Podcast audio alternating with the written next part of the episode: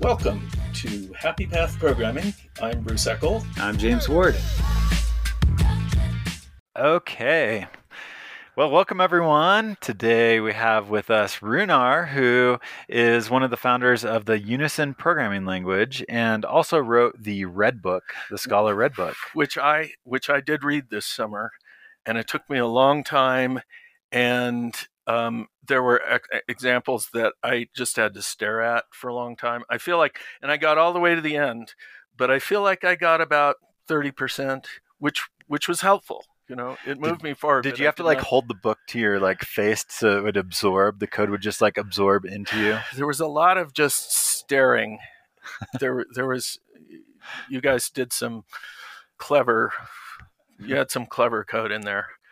Oh so, i'm sorry well welcome runar it's good to yes. have you on thank you it's good to be on here so we have talked a number of times in the podcast about Unison, and we both just have a little bit of experience with it. We've done uh, some hackathons at some of the Crested Butte conferences with Unison. I don't think you participated. I did not participate in those. No. Um, that was that was the main time when I got my hands into Unison, and mm-hmm. um, but I'd love to hear what is Unison. We you know we've mentioned it a lot of times, but what is it, and why does it exist?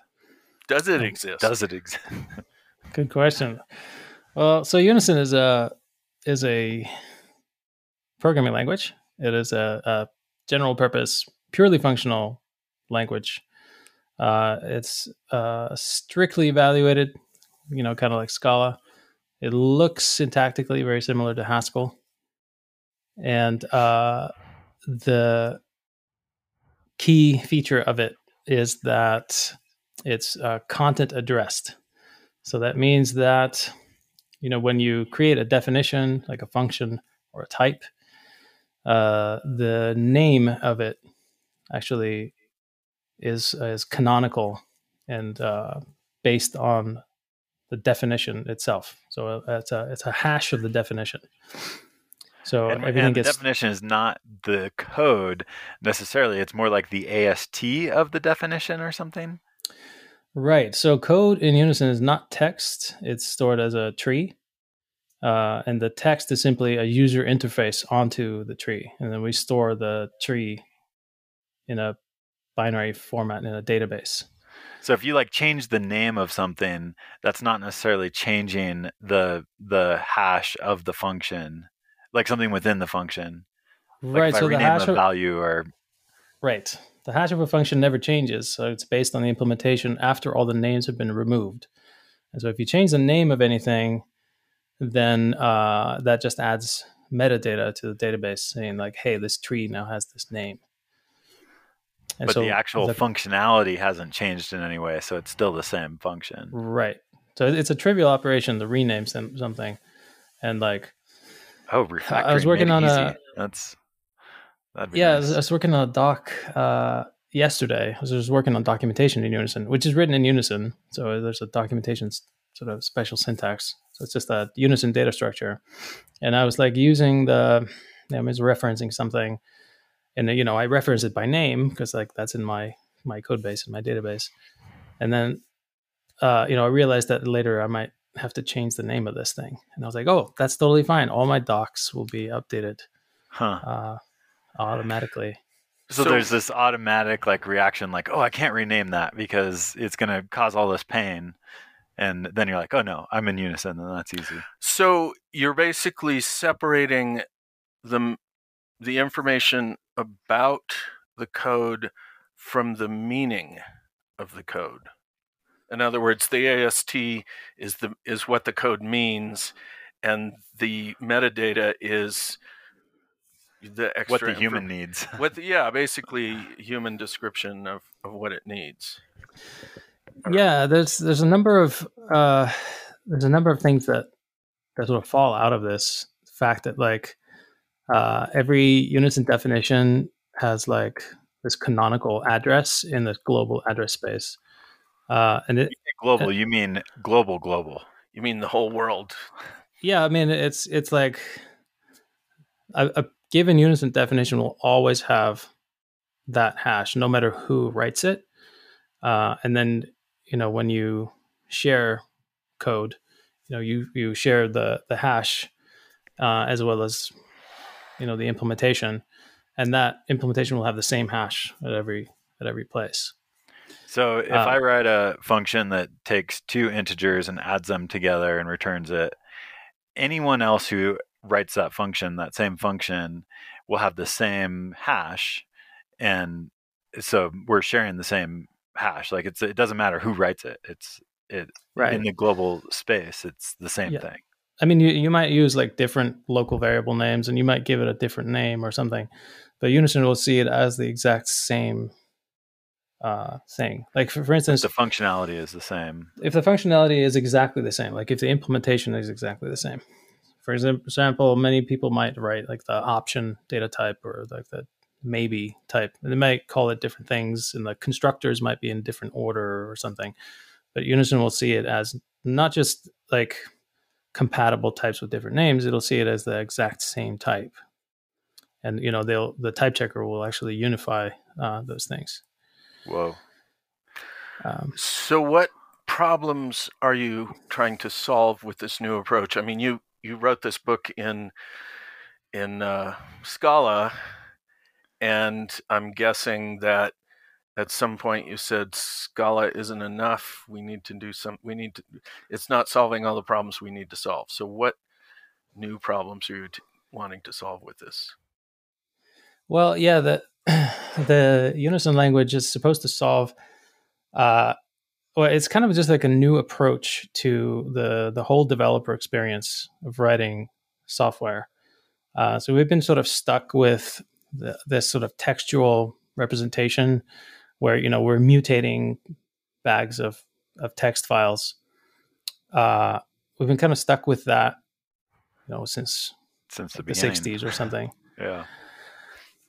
Or you know even before, but like that that paradigm, you know, you you end up running into into walls uh, with that, and I, I, think that those those walls we started sort of taking them for granted.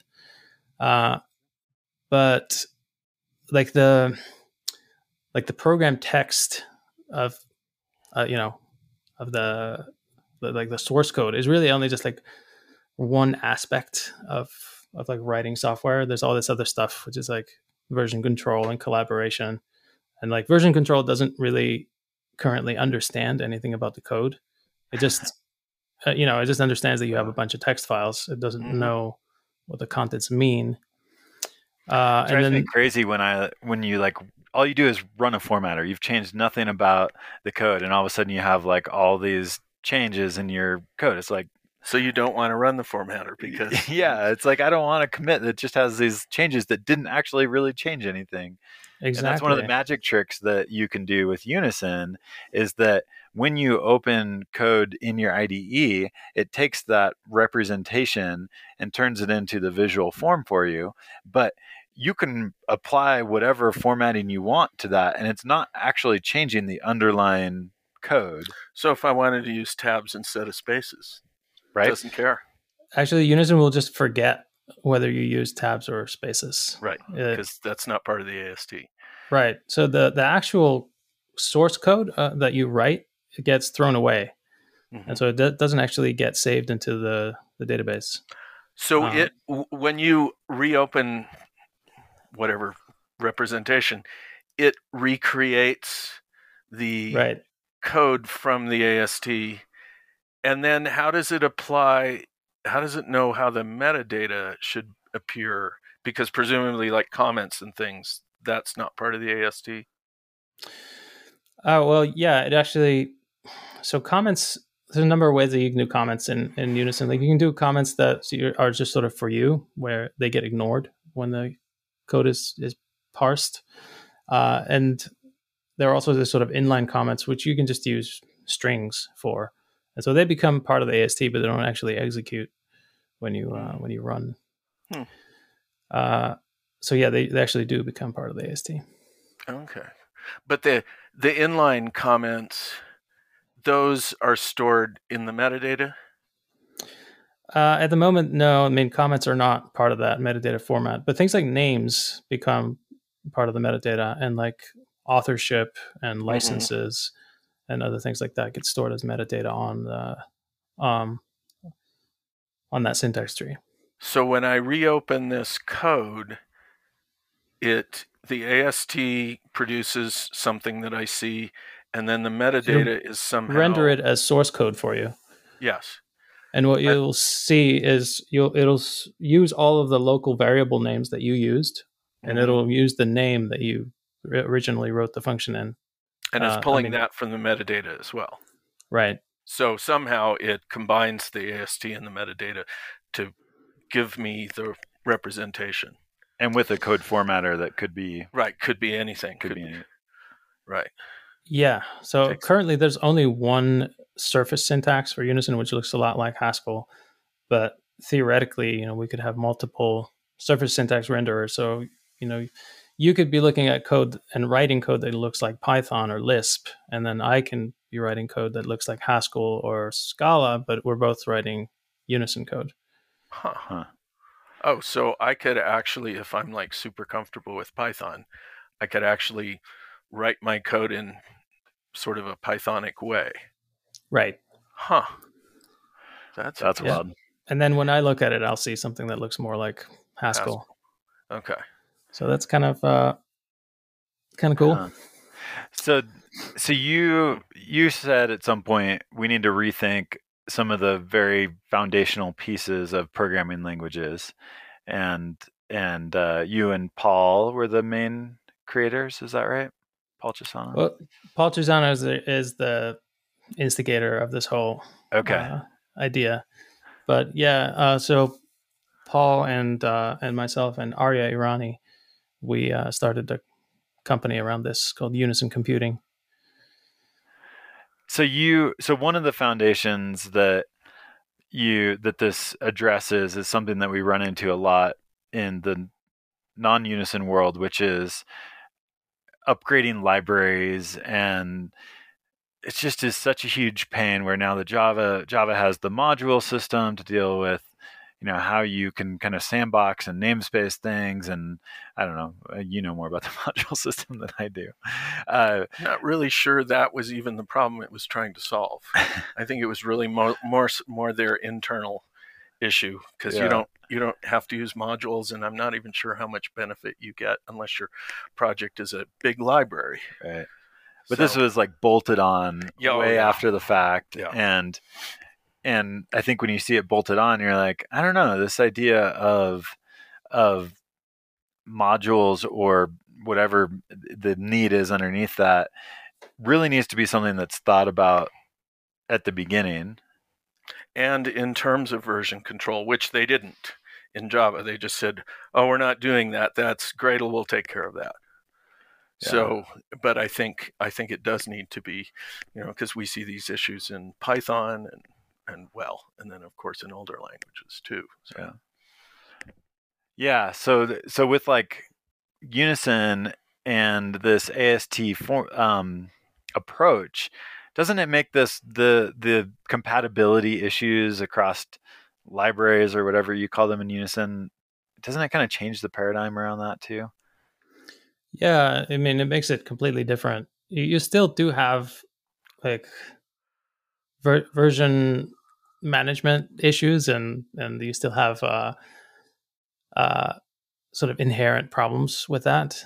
But you don't have this issue, for instance, where like you have uh, a dependency conflict. Uh, for instance, in Scala, where you might have library A and library B that all de- that both depend on library C, and they depend on different versions of library C. And now you Right. can't build your project because, like, you know, those two things can't exist uh, at the same In the time. same- right, because you won't, you can only have one version of library C. Right. But Right. in in Unison, you can actually have all the versions. You can have all the versions simultaneously in your code base, and it's perfectly fine because the you know if they really are different, then data types will have different hashes, functions will have different hashes, and then you can mediate between different versions of things with ordinary functions. Um, if you try to pass off one version of a data type as another, like you try to pass it to a function that accepts like a, a later version of that same data type, you'll just get a regular type error in Unison. Hmm. Hmm. Uh, and so, So it- another uh, another um, consequence of this code base uh, thing and everything being content addressed is that we, we don't actually have builds. There's no compilation step. Everything is everything is uh, you know stored in this AST and it's sort of compiled just in time uh, to like a bytecode format. But it's uh you know, th- th- there's never a time where you take like, okay, take my entire code base and now like compile it or like do this build against all of my dependencies. Uh, you know, the the code base at any given time is is built and and works, and so you make these sort of incremental changes to things. So as soon as you type some code, the compiler or whatever turns it into the AST and stores that AST, but then uh, you don't. What None of the other code has changed, so there's no reason to compile it. well, and if you share that with somebody, you're sharing them with them the AST, Mhm. essentially the what you know I think of as like a class file essentially, but they don't need to then recreate that class file because they already have the AST form of it. Mhm. Is that all accurate? Exactly. Uh, you said it was going into some kind of bytecode format. Is this um, wh- what does Unison run on? Uh, I mean, Unison runs on the Unison runtime, Okay. which is just uh, it's our just our implementation. Uh, Mhm. it's a virtual machine that just runs Unison. It takes the Unison AST, it compiles it to a, an intermediate form, which is kind of like a bytecode, and then it runs it on a bytecode interpreter similar to the Java virtual machine. Okay, and and this uh, what what platforms is it available on now? Uh, at the moment, I mean, it runs on Unixes, so it runs on Mac and Linux and and things like that. Uh, we've been trying to impl- implement Windows support, but there's been some difficulty in like actually getting it built. Huh. Uh, it's like it's written in Haskell, and and there's been some we've had some issues with compiling Haskell on Windows. Interesting. I was going to ask you if Unison was like self-hosted yet. If the if you No, no, it's written all uh, in, in Unison. both the compiler uh, uh, or type checker and the um, uh, like the, the tool as well as the runtime are, are written in uh, Haskell, hmm and we actually piggyback on the Haskell runtime uh, oh, interesting. for for running our our bytecode interpreter. Do you see at some point uh, self-hosting it? Uh, Are there no sure, yeah. Yeah, There's there's no reason we couldn't do Uh, that.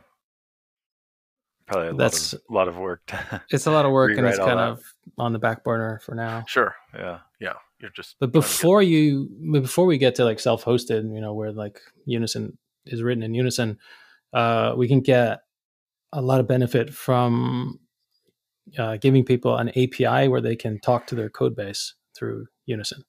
Huh. So you know, you could interrogate your your code database uh, from your Unison programs, and we can get there a lot faster than we can get to like actually writing Unison, like Huh. writing the tool in Unison. Sure. Yeah. So one of the other magic tricks that you can do with with this setup is, that I've heard you talk about is the ability where because you're pure functional and you have the hash of a function globally if a function is called with a given parameter you globally only really ever need to do that once like once you compute the output once someone has computed the output then you never need to recompute that is it is that accurate from what what I Yeah, think of? that's that's right. So once a given hash has been called with with uh, with some some arguments, it never actually needs to be called again with those arguments technically, and we take advantage of that with testing. So if you write a test in Unison, you add it to your code base, it runs the test, and then it stores the result. Um, and then you know you don't have to like rerun your tests like as a, as part of a build. it's basically built-in memoization.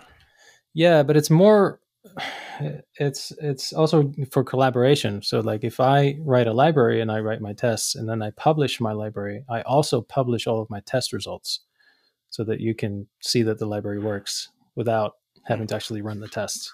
Oh. And so much computing power is wasted because some developer pulls down a code base and runs the tests or some CI system runs the tests and it just is every person and every CI system is constantly redoing the same work. And in Unison, oh, yeah. you you ideally no one there's never any duplication of work of recomputing a, a given function. Only output. if you change the code that's being tested, or the inputs change in some way. Right. Yeah. Right. Right. Yeah. Mm-hmm. Yeah. It'd ideally. interesting to cal- calculate like how much computing power is just wasted on doing the same computations over and over globally. Yeah, like Probably. running builds, you know, like there's so much computing power being wasted on running builds where you're just mm-hmm. like, oh, I changed some comment somewhere or something, and now continuous integration needs to be needs to run the whole build over again. Yeah, yeah it just wastes time too because there's the time to get to verify that a change is good and and run it through your whole CI process before you can deploy it. For a lot of systems, this takes like monumental amounts of time, like like hours, potentially days. Well, plus cases. there's the psychological. You know, you're once your brain has to wait for more than a couple of seconds, it starts wandering off, and that instant feedback that you can get from a very fast system. I, you're you're too young to remember this, but back in the early days when we had CP/M machines, um, it, this was the first thing that Anders Hejlsberg did. Is he created Turbo Pascal, and Runar you, is a pa- old Pascal developer. I remember uh, from Turbo Pascal is my native language, basically. Is it really okay? Because oh, because on a CP/M machine, like we had to, you know, go through all these compile steps, and when you had this environment where it was just like you do something and it was instant, it was like revolutionary. It was so huge, and you're basically recreating that, that experience in some ways that that uh, recreating it globally. You're recreating it globally right. Yeah how does that work? And and also more than that uh, we want to take advantage of this uh, when it comes to distributed computing. And that's really where we think unison is going to to uh, come into its own. It's where you know you can have uh, multiple computers running unison you know on a on a network uh, and then you can you can you know have them all running different parts of your Unison programs. So you can write a distributed program in such a way that you can ask one node, "Hey, execute this hash," uh, and that other node will either say, I mean, this is sort of simplified, but the other node will either say, "Yes, okay, I know what this hash is. Hash is. I'm going to go run it," or tell me what the implementation of the hash is, and then I'll run it.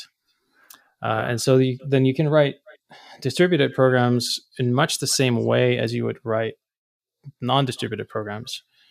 Um, and so then the sort of transfer of control between nodes is really just like, oh, take this closure and run it over here.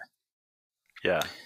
And and you can let the distributed runtime make the decisions around when and where things should be run uh, whether they should be done done locally on the on the same node that needs it, or or distributed out to another node.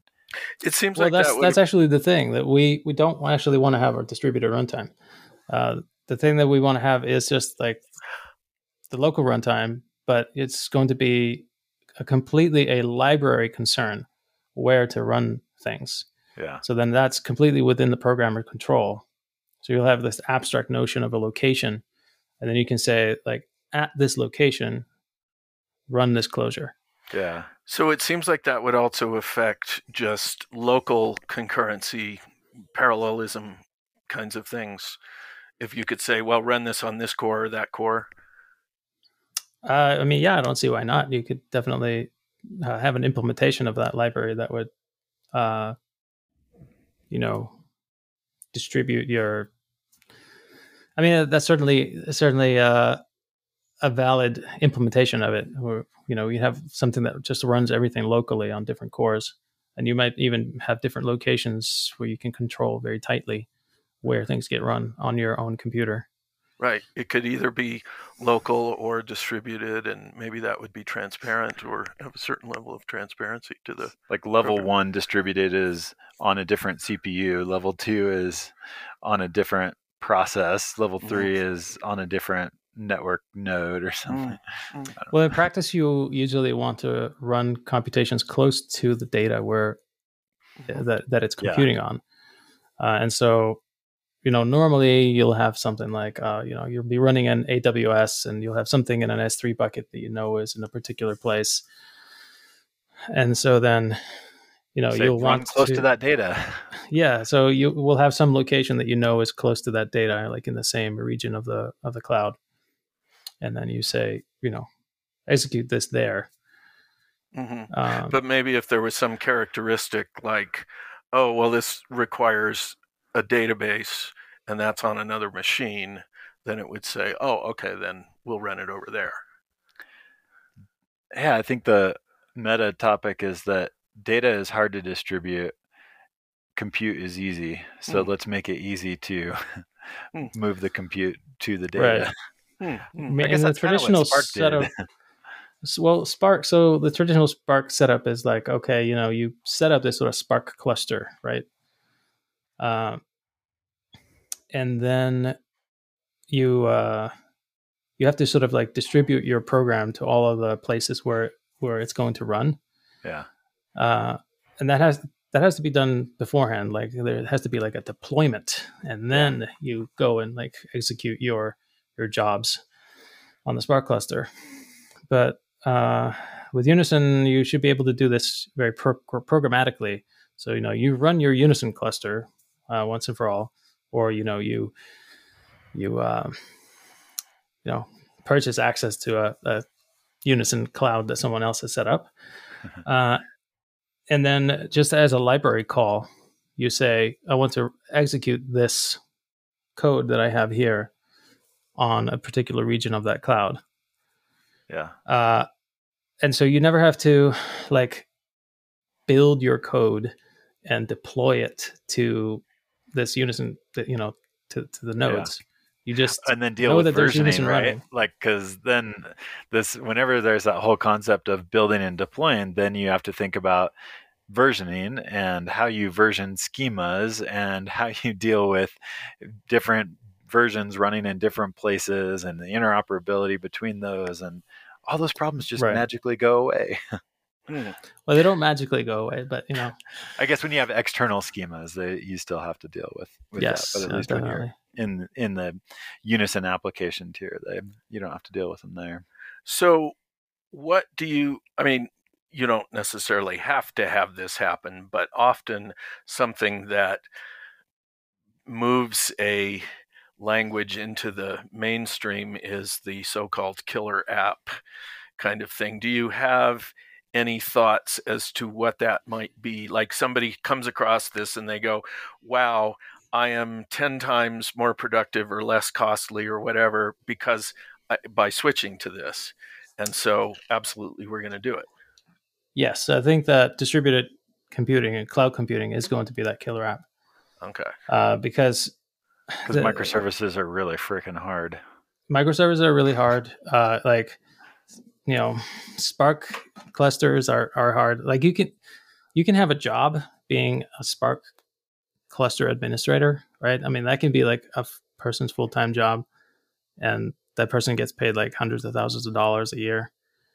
Um, and and more than that, just like maintaining the sort of the ops, you know, ma- maintaining like a cluster that you're to run um like even if you're not doing like spark like to say you're doing microservices and then just like doing ops on on a system that has like you know thousands of services or something uh that's really complicated. And it's a highly specialized skill that commands really big salaries um and so it's like what what we want to do is uh simplify that by but the thing the only thing that you're actually going to be running is unison and then you just uh, have the the sort of ops uh, part of things, kind of under programmer control, right? Where you uh, you say where you want to run things.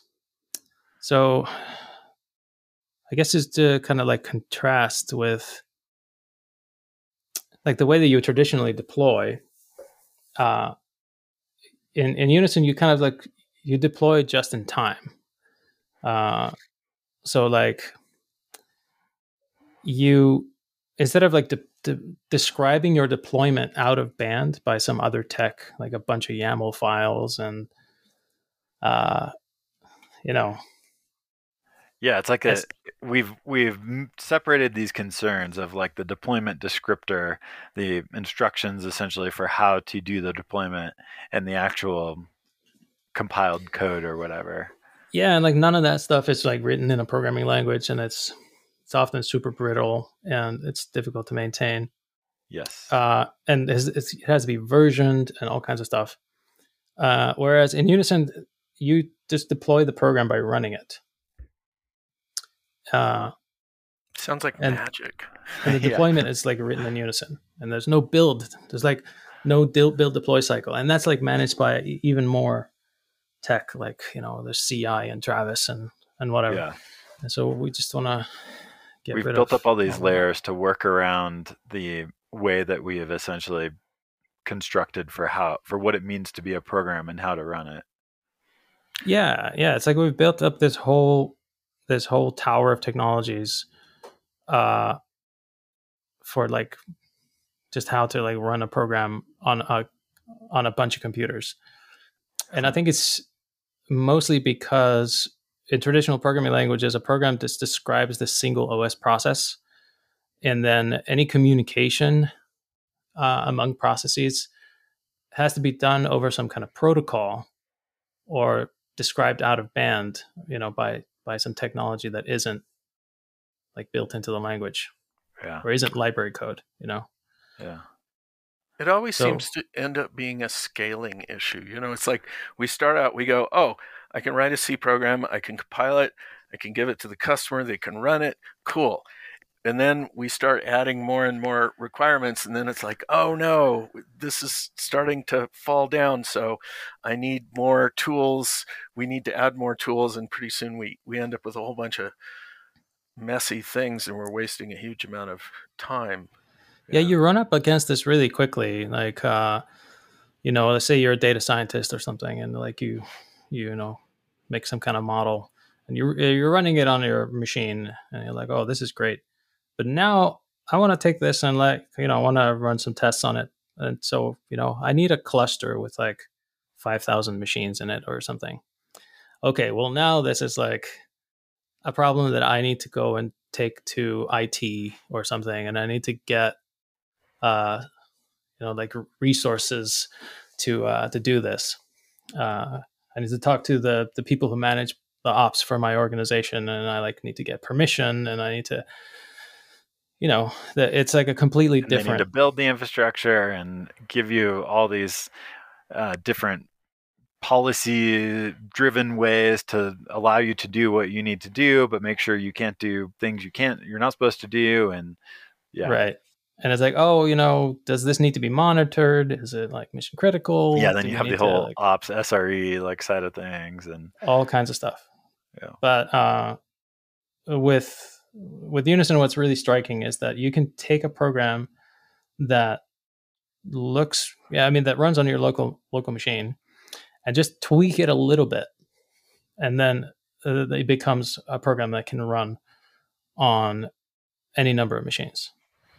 yeah And so, as long as you have access to a Unison cluster, uh, or uh, we- we're going to end up uh, building this ourselves. We're going to have uh, this thing we're calling the Unison Cloud, and so you'll just have an API key and uh, a library, a Unison Cloud library, and you'll just make a library call to uh, execute your Unison code on our cloud.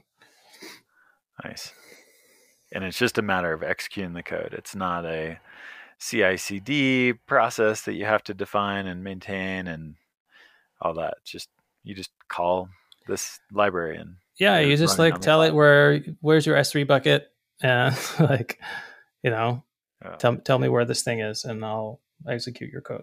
So you said you're creating your own cluster. Is that your physic? Are you talking about building physical machines? Or are you talking about a cluster in the, I don't know, Amazon cloud? Yeah, I mean, right now we're looking at to uh, building things in like already, uh, you know, we're hosting them in in other people's clouds, like uh, Mhm. you know, Amazon and Google, and uh, DigitalOcean and Azure and those places. Okay. Yeah. But uh, I think the main thing is that it, it really shouldn't matter like where we're running. Right. So I guess in a way we want to be like cloud agnostic or something. Agnostic, Yeah. Oh, sure. Yeah. Putting that in scare quotes. hmm So I want to talk about effects. Okay. Ready to go into effects? I Sure. think so. Yes. Oh, well, actually, do you have any current I don't know what I mean, I'm I'm trying to get a sense of where you are in this whole process. Like do you have any trial customers that you're you're building systems for using Unison or like or are you not there yet or what like if people are No, we're curious we're not there yet. Like, the Okay. Unison language is is in alpha. I mean, it's alpha quality software at the moment. Um, there are a lot of bugs, a lot of stuff uh, that isn't implemented or or is sort of like preliminary. Um, but you know, it's you can already like write Unison code and you can write libraries in Unison and share them around. And we have a a growing and and friendly community of people writing Unison code. And uh, What was But- the there was there was something that you or Paul added just in the last couple of weeks that that I think I remembered seeing the tweets It was like you're really surprised by how easy Unison made adding this new feature or building this new thing on top of it. I don't know if it was like a documentation tool or what. Do you remember, does that ring a bell for what? yeah, one of the things is that documentation in Unison. So Unison docs are written in Unison, and uh, I don't remember what specific thing you're talking yeah, about. I don't but- remember the, the specifics, but I remember there was just you were like, oh, like this was you or Paul were like, oh, this was surprisingly easier than I thought it would be to add this new feature, and it was, yeah, I'll have to look up what that was. I think it may may have been converting between versions of documentation formats. So like Okay. we we upgraded the the documentation. You know, it goes through through revisions, yeah, and then for converting from one version to another is just a simple function in Unison. right, Then you can actually just compute the the new format from the old one. nice. That's cool. Yeah. Um. Yeah, so let's talk about. Okay, so I guess uh, to recap that one, people can get Unison. Uh, I've downloaded it, and and it comes with its own like IDE experience, right? Was there an IDE, or was or Of sorts. just I mean, we have this we have this thing called uh, Unison Codebase Manager. So it's a command line tool That's right. Yeah. that allows you to interact with your code base. And then you just use your favorite text editor to write your actual code. yeah. Uh, and it, it works in such a way that like you are you work in just basically one buffer in your code editor ed, in your editor and then when you save your buffer the tool automatically detects that and like tries to make sense of your code and, and it's, so it's a very interactive experience What editor do you use, or which one would you recommend people to start with? uh, i mean i use vi but Yeah. that's oh, me well, okay. VI bunch of, or Emacs. bunch of us are using emacs others are using Okay. vs code Yeah. Yeah. Okay. So, all right. So it works with VS Code, not IntelliJ. you can use IntelliJ. That's totally fine. Okay. All right. No, I'm just wondering if there's any sort of interactivity that one might get from a particular. The editor. interactivity comes from the command line tool, uh, Okay. and then there's also a um, graphical interface just for sort of browsing the code. So you can uh, you can have the tool open a a browser, so it serves an HTTP server um, where you can browse through your code base. Mhm. And you know, That's what I remember. beautiful Yeah. JavaScript and HTML. Mm. nice. Okay. So effects. So we we've been writing this book on effect oriented programming using Scala and ZIO, and um, our I'm pretty enamored with the idea of effects. I think you've probably been in that world long before before I've entered into it a few years ago with ZIO. Um, but it seems like there's kind of a big shift happening around effects and ZIO being the like monadic Scala way to do it. But Unison is is taking a different approach, I think, which is algebraic effects. Am I getting that right? Yeah, so we're using this uh, technique called algebraic effects. We're uh, we're calling them abilities. So it's based on uh, a language called Frank from a paper Huh. called Do Be Do Be Do, and it's uh, which is a pun. It, it, it's a great paper. You should read it. It's very short, Okay. but it's um, yeah. So uh, the, that paper calls them abilities, and so we're calling them that too okay. and Hmm. So it's it's a lot like free monads you know if you're fam- familiar with that from scala Uh-huh. Yeah. so it works uh, very similarly Okay. uh, but the the user interface to it is uh, that it looks like imperative code uh, and there's no difference really between calling effectful code and calling non-effectful code syntactically Huh. How is that So, possible? how is that possible yeah. Well, we just uh, we just make the type checker smart enough to. Uh, So the type checker out- knows that something is an ability and then can do special things with it. Yeah, so certain functions will require certain abilities. So, for instance, like a print line function, it takes a string and uh, you know it returns unit, but it requires the ability to print onto the console. Uh, and so something will have to provide that ability. So there are ability handlers where you can provide uh, abilities. But you know, for things like print line and for things like I/O, uh, that ability is actually provided by the by the runtime.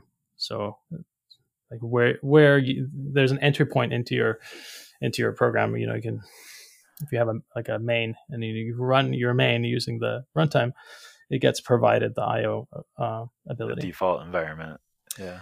But like you won't be able to call print line from a function that doesn't have the ability to do I/O. So from like a, a pure function. Yeah. Okay. If Right. so, you could define a function that would require that ability, and then you could call printline, but but it, like that, the abilities propagate through all the call. Right. So they, they have to be provided somewhere in an outer scope. And then once they're provided, everything that's called inside of it has has the uh, the capability of using that ability. And then, Huh. you know, certain functions will require certain abilities. Um, and they can use them as long as they're provided. Sounds kind of similar to what the way ZIO works. Yeah. I mean, because you know, in the environment in that signature, you've got it kind of. Anyway, Yeah. it seems kind of similar. I mean, it's pretty Yeah, similar to like monadic code, where you know a function will have, you know, it'd be a function from A to B, and it will require, oh, it, it will have some effect M, like some monadic effect M. So it's a, a function from A to M of B, right? yeah. And so then something, in, in order to like get at that A, or in order to to sort of like eliminate that M, something will have to like tell you what what is the implementation of M? How do you actually run one of those M's? Yeah. Um, you know, for example, with like a I don't know, like a state monad or something, you'll have to give it the initial state, uh, calling something like run state or something Mm. to um, to get your you know your state machine to execute. Yeah. But in Unison, that's uh, that's like not so it's still part of the type signature, like the the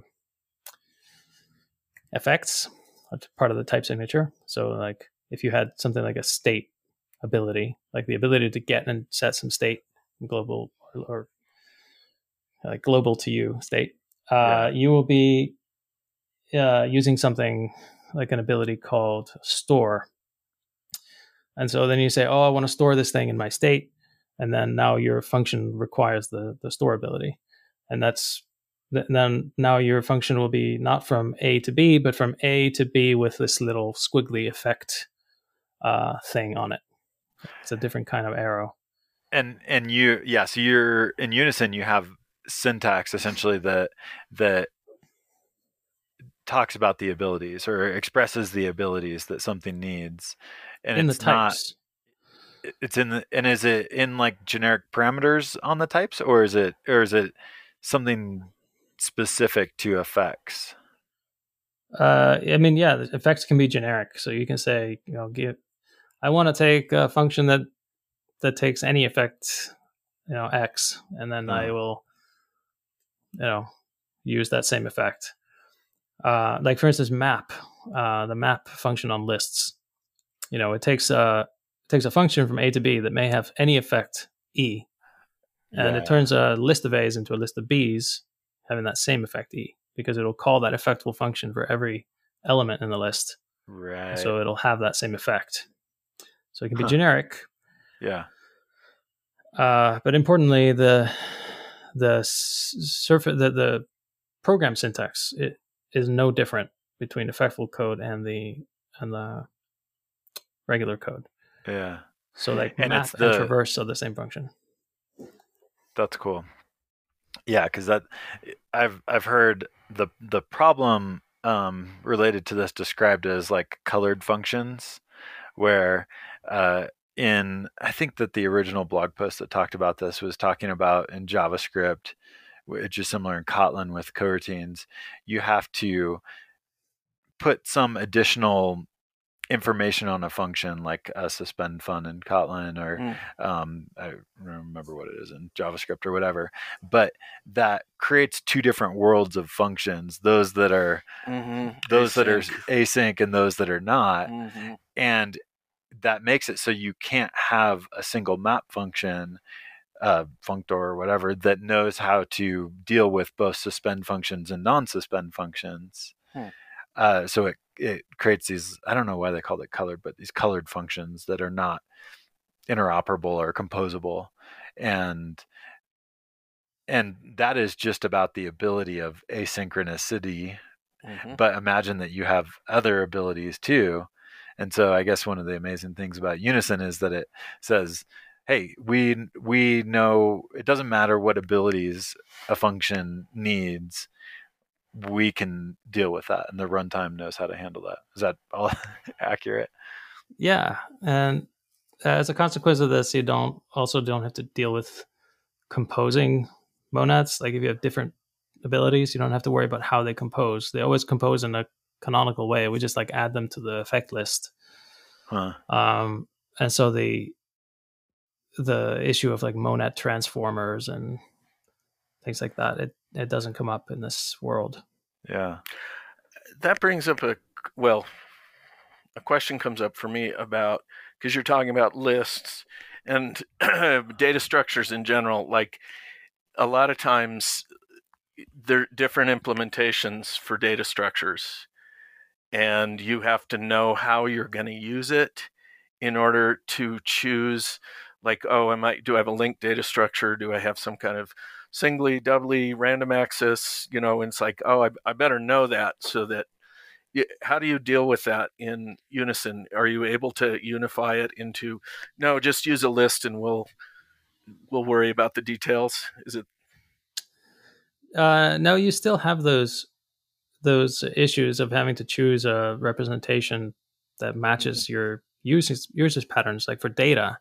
mm-hmm. Uh, but actually, gave me a good idea, which is that uh, you know you can do a lot of things abstractly with things like abilities, uh, and so you can do things like simulate stuff. You know, like oh, let's say you have this. Um, I don't know. Let, let's say you have this async ability or or like a remote ability, and you call a bunch of these functions and they all do remote stuff. Uh, and then let's say you want to like uh, run that using like the most efficient representation possible. then you could, in theory at least, you could run your your remote program sort of locally, uh, and then just try to see what it does. Like for instance, does it actually make any calls across a network boundary? Hmm. And if it doesn't, then you can implement it using just like a local, uh, you know, just just just using the local virtual machine. Yeah. And you might be able to like store that as metadata on the hash, saying like, okay, well, given this function, uh, given this hash, like what what is actually the most efficient implementation of the ability that it uses, uh, and then you can swap them in and out based on like which hash you're Hmm. which hashes you're calling. So all kinds of stuff like that becomes possible because, uh, you know, everything is indexed by hash. Everything is kind of like repeatable. hmm It seems like we, like we, as a programming industry, keep inching very slowly towards making it so the developer doesn't have to think about resource constraints, whether those are CPUs or memory or whatever. And Unison, I think, takes us a leap forward in in that idea of all right as a developer you shouldn't have to think about the most efficient way to do this kind of thing or where you should run this thing or if you're going to overflow the memory or whatever. It seems like there are now some new tools that we have to make make that like resource not having to be resource aware in our programming languages so Yeah, and if you could, I mean, do what you're talking about, it seems like there could be some device that would automatically try different representations for, you know, because you you're we're bad at guessing when it comes to performance, and so if the if the machine says, "Oh, I'll try this kind of list or this kind of list or this kind of list," oh, it turns out the one you wouldn't guess would be the most efficient actually is. yeah And it, Well, and often in production, Yep. our the amount of data that we're dealing with is very different from what we What deal with assume- in our local what our or what assumptions our are. assumptions are. you know, Yeah, I mean, th- I think that that's the kind of thing that that uh, content addressed code like unlocks. You Yeah. can do all kinds of like analyses, and you can you can basically like uh, build up a knowledge base of things that you know about a hash, and Hmm. that could afford you some optimizations. Hmm. So that's a cool idea, I think. and even have some like AI start to learn what. Well. Oh my like, gosh. oh, what is that? Yeah, that that sounds awesome.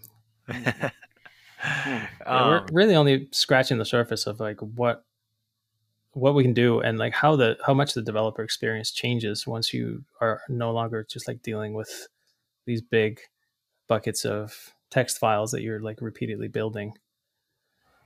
yeah, right. yeah. It's like you haven't discovered all the doors that have been unlocked yet. No, definitely not. We're still discovering stuff. But I also um I mean there's something in the back of my mind that keeps going back to that. You said something early on where you said, "Oh, you could actually program in a representation that's more familiar to you, you know, in a language that's more familiar to you." And I keep and I think, "Wow, that could make a transition really easy." Yeah, Right. that, that's we wouldn't be the first people to do that. I mean, like uh, you know, Microsoft has done that with their with their um, what's it called .NET, where Sure. you know you could program in F sharp or C sharp Mhm. or Visual Basic or whatever, and you can That You took know. a monumental amount of work though to create those like different Right, and you language interfaces. often run into, "Oh, actually you can't do this thing because you're working with this language and that's a different language." But but another example is sort of C++ where it's like, "Oh, you know, you can come in as a C programmer and then start adding to what you already know." That transition um, I don't know. That can that was very powerful in the case of C++. yeah for Unison, even though you might have a surface syntax that like looks like Pascal or something, Mhm. Unison will never be Pascal. Like Sure. you can't you right. can't write a Unison compatible Pascal. But, as a way be would you want to? start it, you know, it's like okay, if I'm able to start, you know, by writing some code in Python, and then I can see what the the Haskell code looks like, then I for me, that would be uh, Ah. like, oh, As a I see. I do this, and it produces this, and now I can start making So connections. there's a tool for you to for learning, be able to visualize a given function in different languages, right? And As then a way to and then I would be able to different. to move to the Haskell representation or, or whatever more easily because I could see, all right, this is what it means in my language and I've- versus their language. there's been blog posts that do this to help bridge Sure. bridge gaps. Mhm. But what if it's the tool that is actually doing it? so anything any you code write, you go, oh, I want to do this, and it goes, here's what it looks like. Oh, that would be very powerful. I or mean, yeah, why does it even ideally, matter what language you write in? Like Yeah. it should it doesn't it doesn't even matter anymore. Mhm. Like if you want to write in a Python style, Mhm. great, write in a Python style. yeah, And the then I surface could open that syntax same didn't really matter. base and see it as Scala, Mhm. something like Scala. But ideally we would want to have some kind of graphical IDE, you know, for Unison where like you're interacting with it kind of like, you know, a Smalltalk environment where, you know, you might be able to take some code that's in your code base and just, you know, you know, rolling your mouse wheel or something. You'll be able to flip through different syntaxes for it. Mm. Wow, So Yeah. that would be pretty cool. that would be really something.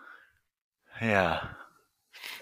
Uh, we talked. You mentioned YAML and how terrible it is, and yeah, I'm I'm with you on that. Um, but I think it's actually like all DSLs are terrible, or all Yeah. all declarative languages are terrible. Um, yeah, I think it's more that it's not. I don't want to hate on YAML because like that, it's fine and good, but it's really that it's not a programming language. And Yeah, it's I, I just tweeted about uh, Getz's law. Remember um, Getz's law is that all declarative languages slowly slide towards being terrible general purpose languages or something. So, uh, Well, I the same that's really true. experience that I had with, you know, Make. They kept adding things, and then, then at some point, I think they realized, oh, we're trying to create a programming language here. We need to stop. so I'm curious your take on on unison and declarative syntax and uh, and maybe Dhall. I don't know if you've looked at Dhall or you know something that takes a more functional approach, but I actually, yeah, I'm embarrassed to say I actually have not looked at Dhall, but uh, I've only looked at the syntax and and it looks interesting, but I haven't actually used it. yeah, overall, I think my take on things like that is that I, I really want to put those things under programmer control. So, you know, rather than like having a deployment that's described declar- declaratively, uh, and then you know that gets like interpreted by by something uh, that like actually does the thing. Just, just you know, have the machine that your program is running on capable of doing those things, and then put that under programmer control Yeah, yeah, it's just like with anything else it's like uh, i don't know like imagine if like you know how to how to run your program on on multiple cpus on your machine we're under the control of some kind of declarative declarative language uh that we're like it's just like out of band rather than being Yeah. able to say like oh, okay well new thread uh Yeah. It- a lot of, for a lot of programming environments, it is kind of a different thing. You know, it's like, okay, here's how I normally program, and now if I'm thinking about concurrency, I have to do a whole different. I I, I open a door into a whole different world. Yeah.